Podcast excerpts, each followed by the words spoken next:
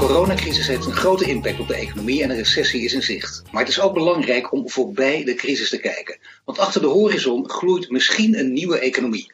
In deze podcast van Duurzaam Bedrijfsleven kijken we verder dan de crisis. Vandaag de gast in onze virtuele studio, Ad van Wijk. Hij is hoogleraar Future Energy Systems bij de TU Delft, maar vooral bekend als de waterstofprofessor. Ad, welkom. Ja, dankjewel. Nou, misschien belangrijk in deze tijd om toch eerst even te weten, niet alleen ook hoe het met je gaat, maar ook hoe je je dagen doorbrengt. Want geen congressen, geen colleges, universiteiten dicht. Nee, nee.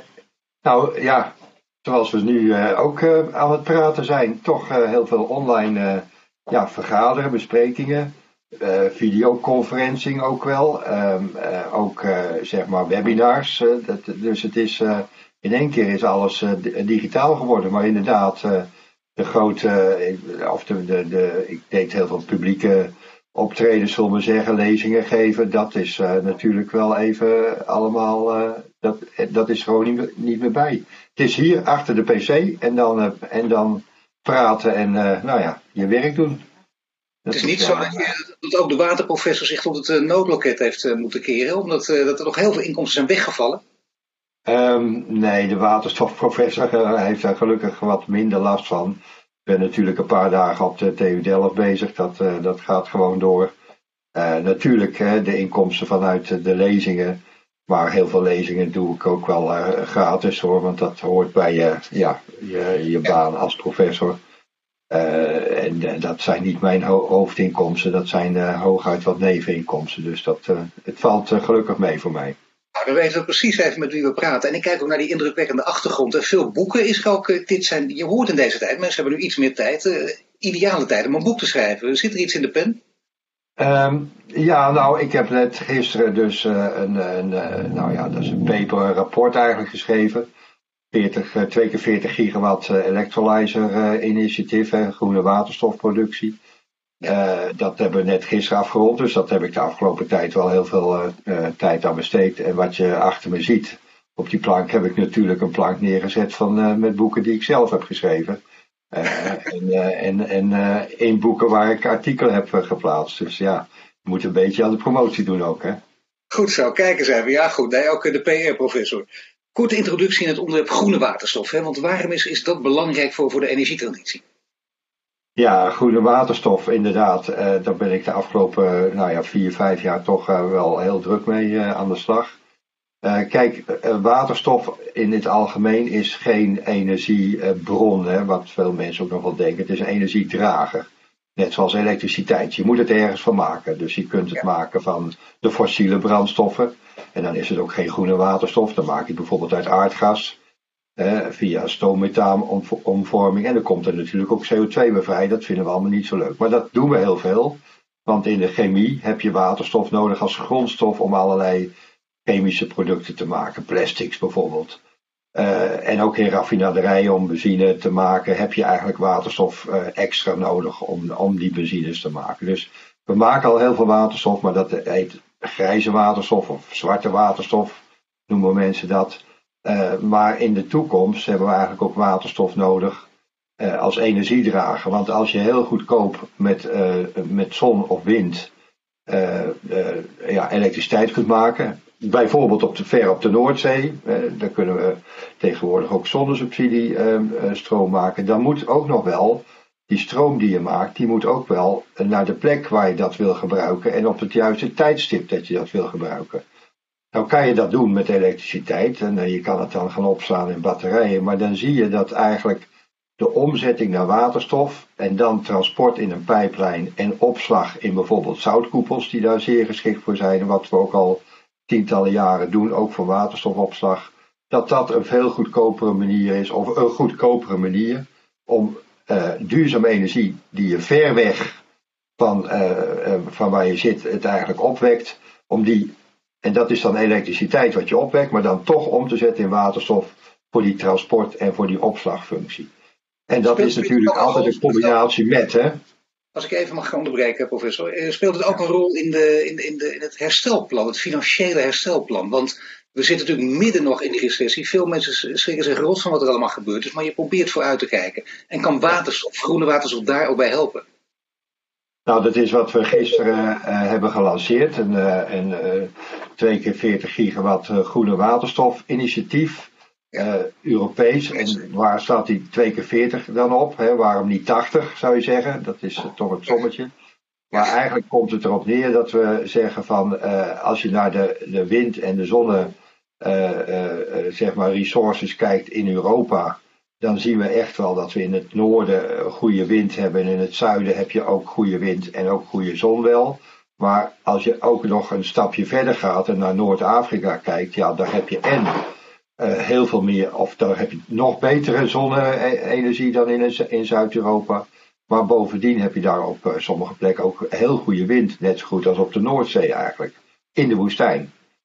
Dus ehm, wat we eigenlijk voorstaan is dat je eh, die, uh, die energie met extra duurzame energie gaat. Dus je bouwt extra windparken, extra zonneparken en je zet het om. Die zitten vaak ver van waar, waar de vraag is en, en dan zet je het om in waterstof en gebruik je eigenlijk de aardgaspijpleidingen die we overal hebben liggen, ook vanuit Noord-Afrika.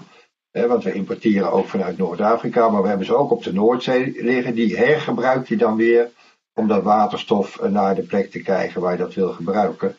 En dat plan, dat, uh, dat hebben we gisteren geleerd, gelanceerd eigenlijk met Hydrogen Europe en, en, nog een aantal andere organisaties. En, en dat hebben we gelanceerd aan de EU-commissie. Frans Timmermans, Kadri Simpson, dat is de EU-commissaris van Energie. Met 14 CEO's van bedrijven. Uh, en uh, de, ja, dat, dat uh, is daar door de EU ook omarmd. En die hebben ook gezegd, ja, wij willen dit uitwerken als onderdeel van dat Financial Recovery Plan of economische ja, recovery. Je hebt deze week of gisteren dus ook een grote videoconferentie ook met Frans Timmermans gesproken hierover. Ze hebben dit omarmd. Hij is natuurlijk de man ook van de Green Deal. Daar wordt ook met argusogen naar gekeken. Hoe gaat het daar in deze tijd mee? Heeft die Green Deal te lijden of juist voordeel bij de coronacrisis? Of wordt het even pas op de plaats terzijde geschoven? Ja. Nou, als het aan Frans Timmermans en de, en de EU uh, op dit moment ligt, aan het kabinet of het, uh, de, de commissie, dan zie je dat ze eigenlijk dat, dat Green Deal zien als een van de speerpunten in dat financiële herstelplan. Um, dat, dat is er nog niet, hè, dat financiële herstelplan. En er is natuurlijk ook heel veel discussie. Uh, we, hebben dat, we kunnen dat ook allemaal in de kranten lezen. Als je de Tsjechische premier hoort, dan zegt hij van nou, even rustig aan. Er zijn natuurlijk ook allerlei bedrijven die uh, ook zeggen van nou, laten we eerst maar eens, hè, bijvoorbeeld de autobedrijven zie je dat ook alweer. Uh, de fabrikanten zie je dat ook alweer zeggen. Dus het, het, zal nog een hele strijd worden. Maar als het aan de, aan de commissie, of in, in het bijzonder aan Frans Timmermans ligt dan wil hij dit wel uh, als inzet maken. En, en dan maar dat vind ik niet zo verrassend. Uh, altijd vind ik ook eerst niet zo verrassend. Als het aan hem ligt, heeft hij altijd geroepen. Maar ja, de coronacrisis kwam voor hem ook onverwacht aanzetten. Zeker. zeker. De impact was enorm. En uh, dan, dan heb je natuurlijk wel gemerkt in zo'n conferentie, schrikt hij een beetje. Vertelt hij nog wat interessante dingen ook off the record. Dat hij zegt, nou, ik hoop niet dat dit scenario waar wordt. Bijvoorbeeld een zwart scenario. Nee, als je Frans Timmermans hoort, is hij altijd heel, heel eh, zeg maar uh, de, direct en ook uh, hij, hij praat nooit in termen van ik hoop niet aan een zwart scenario. Hij, hij zegt wij gaan dit zo doen. En dat is natuurlijk ook wel een politiek, politicus eigen. dat je natuurlijk niet zegt van nou ik hoop niet dat. Hè. Hij heeft wel een hele duidelijke visie. En dat, is ook, dat wordt ook wel gesteund. Hij is ook wel ja, hij is zeker in, in, dat, uh, in die commissie een, een vooraanstaand persoon. En hij heeft er in dit geval ook uh, allerlei andere commissarissen al bij betrokken. Ja. dus ik, ik, denk wel dat, dat zij dat gaan doen. Maar ja, uh, dan komt natuurlijk uiteindelijk is ook dat plan, dat moet ook goedgekeurd worden door alle landen, zullen we zeggen. En daar zit hem natuurlijk de kneep. Hè. Daar zal er natuurlijk wel weer wat onderhandeld gaan worden. Maar dat kennen we sowieso uit Europa. Dan is het eh, de groene waterstof waar we het over hebben. Jij bent ook de man van het grote denken. Wij willen zelf natuurlijk ook die waterstof produceren. Je hebben die leidingen liggen, hè, waar het aardgas doorheen gaat. Daar kan ook, die water, daar kan ook dat waterstof doorheen. Maar als ze zelf willen produceren, ja, dan heb je de Noordzee. En, en hoe groot kun je dat aanpakken? Ook daar moeten we groot denken. Hè. Dus uh, wat we nu doen is, uh, is natuurlijk allerlei tenders uitzetten. En dan hebben we het eigenlijk over een heel groot windpark. En dan hebben we het over 1000 megawatt of 1 gigawatt. Maar als je over waterstof nadenkt, kijk, een elektriciteitskabel, een transportkabel, die heeft een capaciteit van zo'n 1000 megawatt of 2000 megawatt. Uh, daar denken we nu over. En dat vinden we dan heel groot. Maar als je naar een, een, gaspijplijn kijkt, dan heeft hij wel een capaciteit van 20.000 megawatt. Hè, dus een factor 10 groter. Dus ook als je dit soort systemen wil doen, dan is het vaak verstandig om uh, niet uh, met een, een parkje van 1 gigawatt, zeg ik even schamper, maar dat moet ook natuurlijk, maar om dan toch nog een schaal groter te gaan denken en ook te gaan handelen. En dat is de schaal waar normaal gesproken de gas uh, en de oliewereld op, op acteert. Kijk, elektriciteit hebben we het vaak over, maar elektriciteit is maar 15, 20 procent van ons totale energiegebruik. Eh, als je naar het gasgebruik kijkt in Nederland, dan is dat factoren meer. Uh, en dat is wat we vaak uit het oog verliezen. De, we moeten wel en we gaan ook meer elektriciteit direct gebruiken. Uh, maar dat wil niet zeggen dat er niet een ander verbruik ook is. En bovendien, hoe krijg je die elektriciteit van, van ver weg eigenlijk hier naartoe? En dat zou ook nog wel eens kunnen zijn dat een groot deel eigenlijk in de vorm van waterstof, hè, dus heb je eerst elektriciteit gemaakt, in de vorm van waterstof hier naartoe kan, uh, komt. En alsnog maak je daar dan weer een deel elektriciteit van. Kun je dit grote denken, dit grote denken uh, versnellen in deze coronatijden? Of moeten we daar niet te ambitieus nu in zijn en nu even een jaartje wachten? Of juist niet, want dat is steeds de vraag ook. Hè? Nou ja, kijk, de, de, misschien heb je dat ook gezien, maar gisteren was er geloof ik een artikel in, in het NRC ja. Uh, over de uh, olie- en gasbedrijven ook op de Noordzee. Ja, op de gasbedrijven. Die hebben dat natuurlijk nu ook moeilijk, want die prijzen van olie en gas zijn ook nog door andere, hè, dus door een ander probleem. En dat is dat uh, Rusland en, en Saudi-Arabië een beetje ruzie lopen te maken. Maar is dat enorm gekelderd. Hè? Maar ook de vraag is afgenomen. En, en, en daardoor gaan die prijzen omlaag. En daardoor is productie in die, in die gasvelden op de Noordzee, dat staat nu uh, onder druk. Want ja, de prijzen zijn er hoger dan op andere plekken. Dus uh, nou, nou kan je twee dingen doen in, die, in een post-corona fase. Je kunt weer zeggen, van we gaan ook die bedrijven eigenlijk helpen om, om, om uh, nog weer erbovenop te komen. Hè. De, uitstel van belastingbetaling of weet ik veel wat je kunt verzinnen. Maar dit is ook wel de kans om te zeggen van ja, moeten we dan dat geld eigenlijk dan niet investeren in veel meer en grootschaligere wind op zee en sneller dat van de grond uh, tillen. Ik denk dat sneller afscheid nemen van deze grote bedrijven. Oude, van de oude bedrijven. Nou ja, dat zijn ook niet altijd grote bedrijven, laten we dat ook voorop stellen. Hè. Dus het zijn, uh, het, het, zijn niet allemaal de Shells en de, want die zullen het wel overleven. Maar het zijn vooral ook wat, wat kleinere bedrijven die dan nog dat laatste restje gas of olie eruit halen. Natuurlijk heel zielig hè, voor die bedrijven, maar ik denk wel dat je nu in de, in de fase zit van dan zou ik mijn geld toch veel meer uh, uh, ja, inzetten op, uh, op, laten we dan versneld die offshore wind tot ontwikkeling brengen en dat ook op een wat grotere schaal doen. Maar dan zou je dus een sneller krijgen, inderdaad. Ik kan me wel voorstellen dat ze bij die oude bedrijven zeggen: maar wacht even, voor iedereen zijn er regelingen, dat willen wij ook. En die professor heeft makkelijk praten, maar die heeft er zelf geen last van. En wij zijn gewoon echt onze hele business kwijt. Ja, dat is waar. Uh, bedoel, dat kan ik niet on ontkennen. maar uh, dat, dat is nu, kijk, het is natuurlijk heel cru, maar je ziet nu ook in de gezondheidszorg dat, dat er voor de IC een heel protocol is van welke keuzes moeten, ma moeten we maken. Uh, uh, ja, dan zit ik zelf in de risicogroep. Dus ik ben ook uh, met longproblemen. Dus ik hoop niet dat, het, dat, dat het mij overkomt.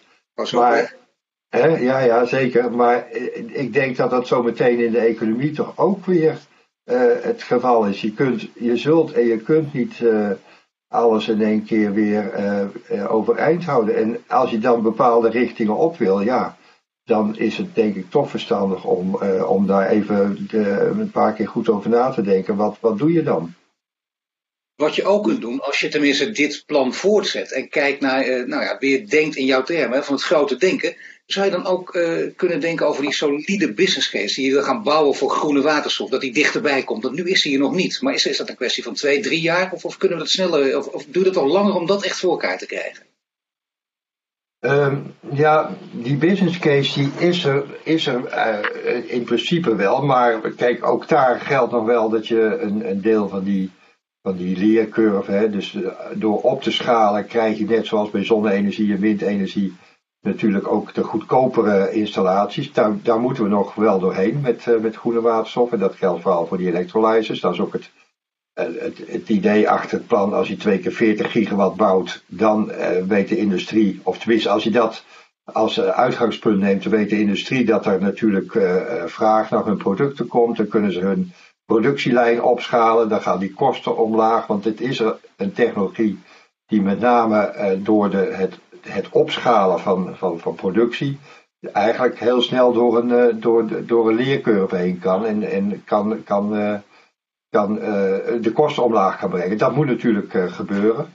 Maar dat is wat je nu wel, wel ziet. Hè, dat, dat, en, dat, en wat we ook wel zien is dat dat snel kan. Het is namelijk geen technologie die eh, helemaal vanaf nul begint. Van een electrolyzer is een apparaat wat eigenlijk al 100 jaar bestaat. Alleen dat werd gebruikt om chloor te produceren uit zout. Uh, nou, hoe doe je dat? Dan los je zout op in water en dan stop je er elektriciteit in. Nou, het enige wat dan waterstofproductie electrolyzer is, is dat je geen zout meer in het water stopt. Uh, dus, nou, en dan moet je natuurlijk wat herontwikkelen enzovoort. Maar in principe is de industrie er hebben we deze producten al een hele tijd op de markt, maar moet het nu echt op veel grotere schaal. En dus moet je door een opschalings, dus meer productiecurve heen. Dat, dat kun je doen met dit soort plannen en dan zie je ook dat je daar snel bent. En dan zie je ook dat eigenlijk, en dat is eigenlijk het andere punt, ik vind het voor Nederland uiteraard interessant en zeer goed als we dat doen als onderdeel van die energietransitie. Maar voor Nederland is het ook uiterst belangrijk dat we dat als onderdeel van onze nieuwe economie zien. Want wat gaat een haven als Rotterdam doen als daar geen olie meer uh, ingevoerd gaat worden en uh, zij dat niet meer herbewerken, dan wel doorvoeren naar Duitsland? Duitsland gaat echt naar de waterstof, hè, want die gaat ook naar die verduurzaming van een hele energiesysteem. Die, uh, die hebben dat ook al in gang gezet. Wij moeten ook vanuit ons economisch handelen en perspectief eigenlijk naar andere duurzame energieproducten of energiedragers die we dan uh, bijvoorbeeld via Rotterdamse haven gaan Daar moet leiding aan gegeven worden, daar moet iemand het voordeel innemen in die, in die ontwikkeling van die waterstof-economie. En wat is de rol van de overheid? Dus veel wat ik over je lees, je noemt, je noemt heel vaak de rol van de overheid. Wat wordt die precies? Nou ja, in zo'n energietransitie is het niet zo dat bedrijven ook, ook al zijn ze nog zo groot, daar de, de, dit, dit kunnen eh, bewerkstelligen. Want als je bijvoorbeeld die waterstof eh, neemt, dan zie je, maar dat geldt ook voor elektriciteit eigenlijk, dan zie je natuurlijk, je kan wel bijvoorbeeld groene waterstof of waterstof in het algemeen maken, maar als je dat door die aardgaspijpleidingen wil gaan vervoeren, dan zul je die gasinfrastructuur moeten gaan ombouwen. Nou, dat is iets wat, wat je centraal moet gaan plannen. Van welke pijpleiding wel en welke niet. Uh, en waar moet het wel uh, naartoe? Nou, eerst naar de industrie is dan het idee. Uh, moet dat een publieke functie hebben? Ja, want dat is hetzelfde als met die aardgasinfrastructuur. Dus dan, de, de gasunie moet dat in eerste instantie gaan doen. Nou, die hebben daar ook een plan voor gemaakt. Maar dat, nu als je naar de gaswet kijkt, dan staat erin uh, nou, met zoveel woorden, uh, gij zult geen waterstof door, door een aardgaspijplijn uh, vervoeren. Ja. Het staat natuurlijk geformuleerd in termen van de kwaliteit van het gas wat er doorheen mag stromen. Maar dat betekent wel dat als je dit wil gaan doen, dan zal die gaswet en dan zal dus de overheid daar natuurlijk de regie op moeten voeren. Want anders moeten, hè, kijk, nu heeft de gasunie 12 kilometer stuk pijplijn in Zeeland omgebouwd, al een ruim een jaar. Dat werkt prima. Maar dat hebben ze in een apart bedrijfje moeten onderbrengen. Ja, dat is natuurlijk niet handig. Hè. Dus je ziet dat, dat. En als je geen infrastructuur hebt, ja, dan kun je wel produceren, maar dan krijg je het niet bij je klanten. Nee. Hè, dus het is heel belangrijk dat die overheid eigenlijk daar de regie in voert. En dat betekent, we hebben dus nu, je, je refereerde er al een beetje aan, een, een aardgaswet. Zouden we dan eh, op korte termijn naar een waterstofwet toe moeten?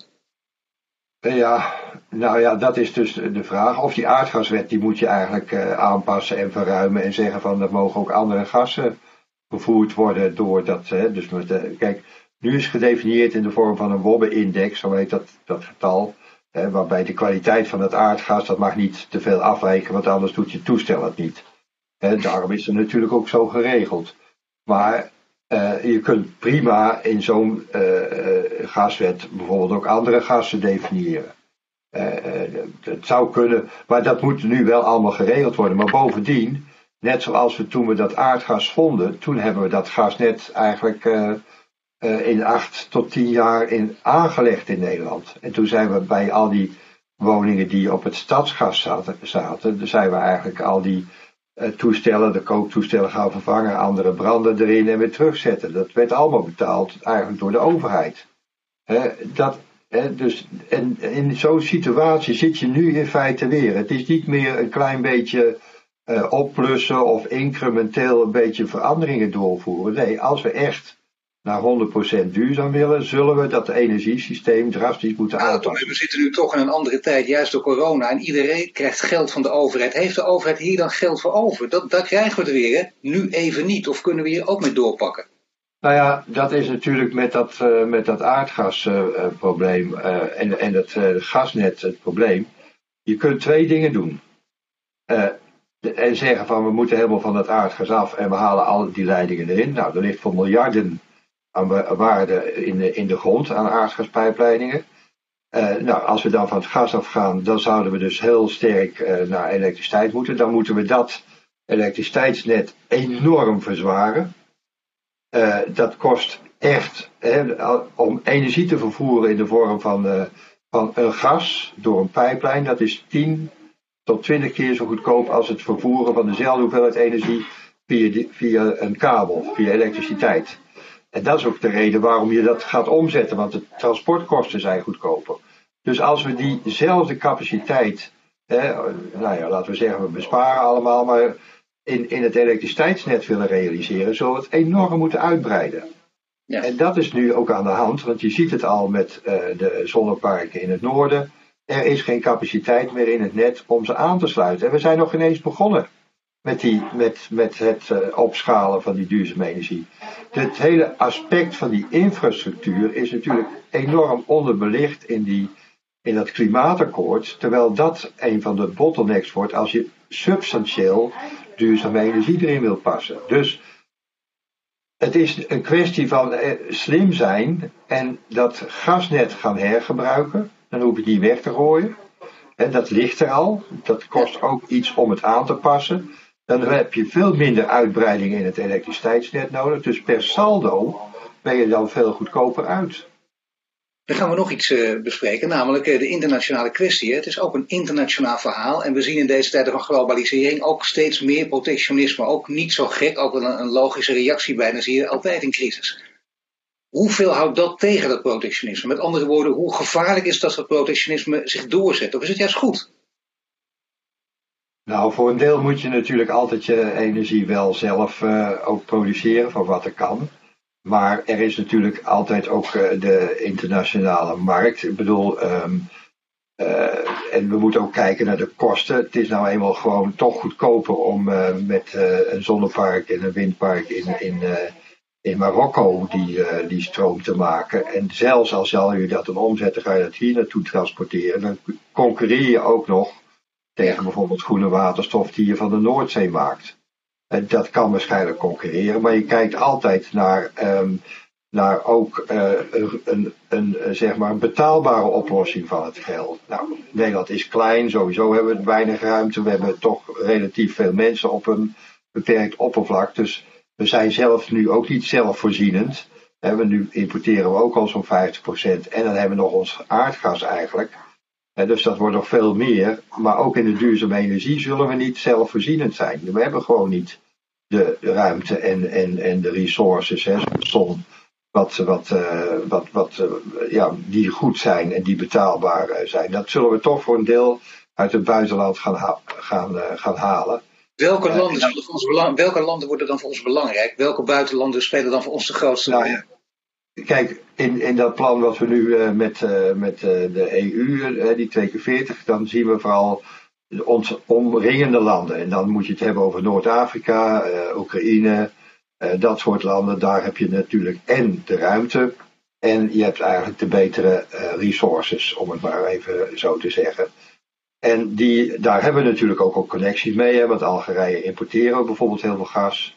Uh, ook uit Libië, hè, de, de die in een, toch een, ja, uit een wat uh, moeilijk land, maar die pijplijn heeft nog nooit stilgestaan. Er is altijd gas doorheen gestroomd naar, naar het westen, want dat zijn de inkomsten van wie dat dan ook mogen bezitten. Maar goed, die landen, daar kan je het met een pijplijn naartoe brengen. Dat is ook verreweg goedkoper nog. Maar je hebt ook de mogelijkheid om het per schip aan te voeren uit, nou ja, noem maar op, Namibië, Chili, uh, Patagonië, Australië, waar je dat dan ook vandaan wil halen. Net zoals dat eigenlijk met olie en kolen het uh, geval is. Hè, dat je het eigenlijk over van de hele wereld kunt vervoeren. Dat kun je met waterstof doen. En dat is ja, eigenlijk met elektriciteit niet te doen. Ga jij nog meemaken, als je een beetje goed door deze coronatijd heen komt, dat, het, dat dit hele nieuwe systeem is opgetuigd en dat binnen afzienbare periode heel veel landen en wij ook leven van waterstof? Um, ja, natuurlijk ga ik dat meemaken. Ik, uh, ja. ik, ik, hoop nog uh, toch wel 20, 30 jaar mee te gaan. Dus uh, Zo lang je, je, weet het nooit hoor, maar goed. nee, ik, ik, ik zie wel, dus als je nu naar de, de wereld kijkt. en als je dat vergelijkt met drie, vier jaar geleden, toen het woord waterstof eigenlijk nog amper over uh, iemands lippen kwam. En zeker niet over die van, de, van, van politici. Dan is er natuurlijk wel enorm veranderd, veel veranderd. En je ziet, dit is niet een ontwikkeling die je alleen in Europa ziet. Maar dit is wereldwijd. Dus als je uh, bijvoorbeeld kijkt naar, de, naar de Aziatische kant. Japan is natuurlijk het voor. het land wat voorop loopt op dit. Die, die, ja, de Olympische Spelen zouden toch helemaal in het teken staan van de waterstof. En ja, ja, dat wordt niet. Dat is ja, nee, dus alles was daar klaar om eigenlijk de Olympische Spelen op, op waterstof te laten draaien. Dus uh, de transport, hè, bussen, auto's, uh, maar ook het Olympisch dorp, hè, de energievoorziening uh, op, op waterstof. En zelfs de Olympische vlam willen ze op waterstof. Dus ja. dat was nog het moeilijkste bespreekpuntje met het IOC. Maar goed, dus, en, en eigenlijk, hè, want daar hebben ze bijvoorbeeld nu in Kobe in december is het eerste vloeibare waterstoftransportschip uh, gelanceerd, hè, de tanker. Uh, daar hebben ze een hele terminal gebouwd in Kobe om de, die waterstof uit Australië dan te kunnen importeren. Uh, dus, maar ook China, enorm. Hè, dat was drie jaar geleden nog voornamelijk batterij elektrisch. Nu is het ook heel veel en, en, en eigenlijk meer dan batterij elektrisch is het op waterstof, brandstofcel elektrisch overgegaan. Maar die programma's, het, het, het, uh, het, gekke, of misschien niet het gekke, maar ook in de Verenigde Staten is het waterstofprogramma, in tegenstelling tot de, de, de duurzame energieprogramma's, dat is eigenlijk in het budget verdubbeld. en dat komt omdat je waterstof natuurlijk ook uit die fossiele brandstoffen kunt maken. Als je dan de CO2 opbergt, dan ben je ook van je CO2 af. En dat is bijvoorbeeld een van de de, de, de, ja, de, de punten waar het eh, in Amerika ook uh, behoorlijk veel over gaat. Je kunt kolen vergassen.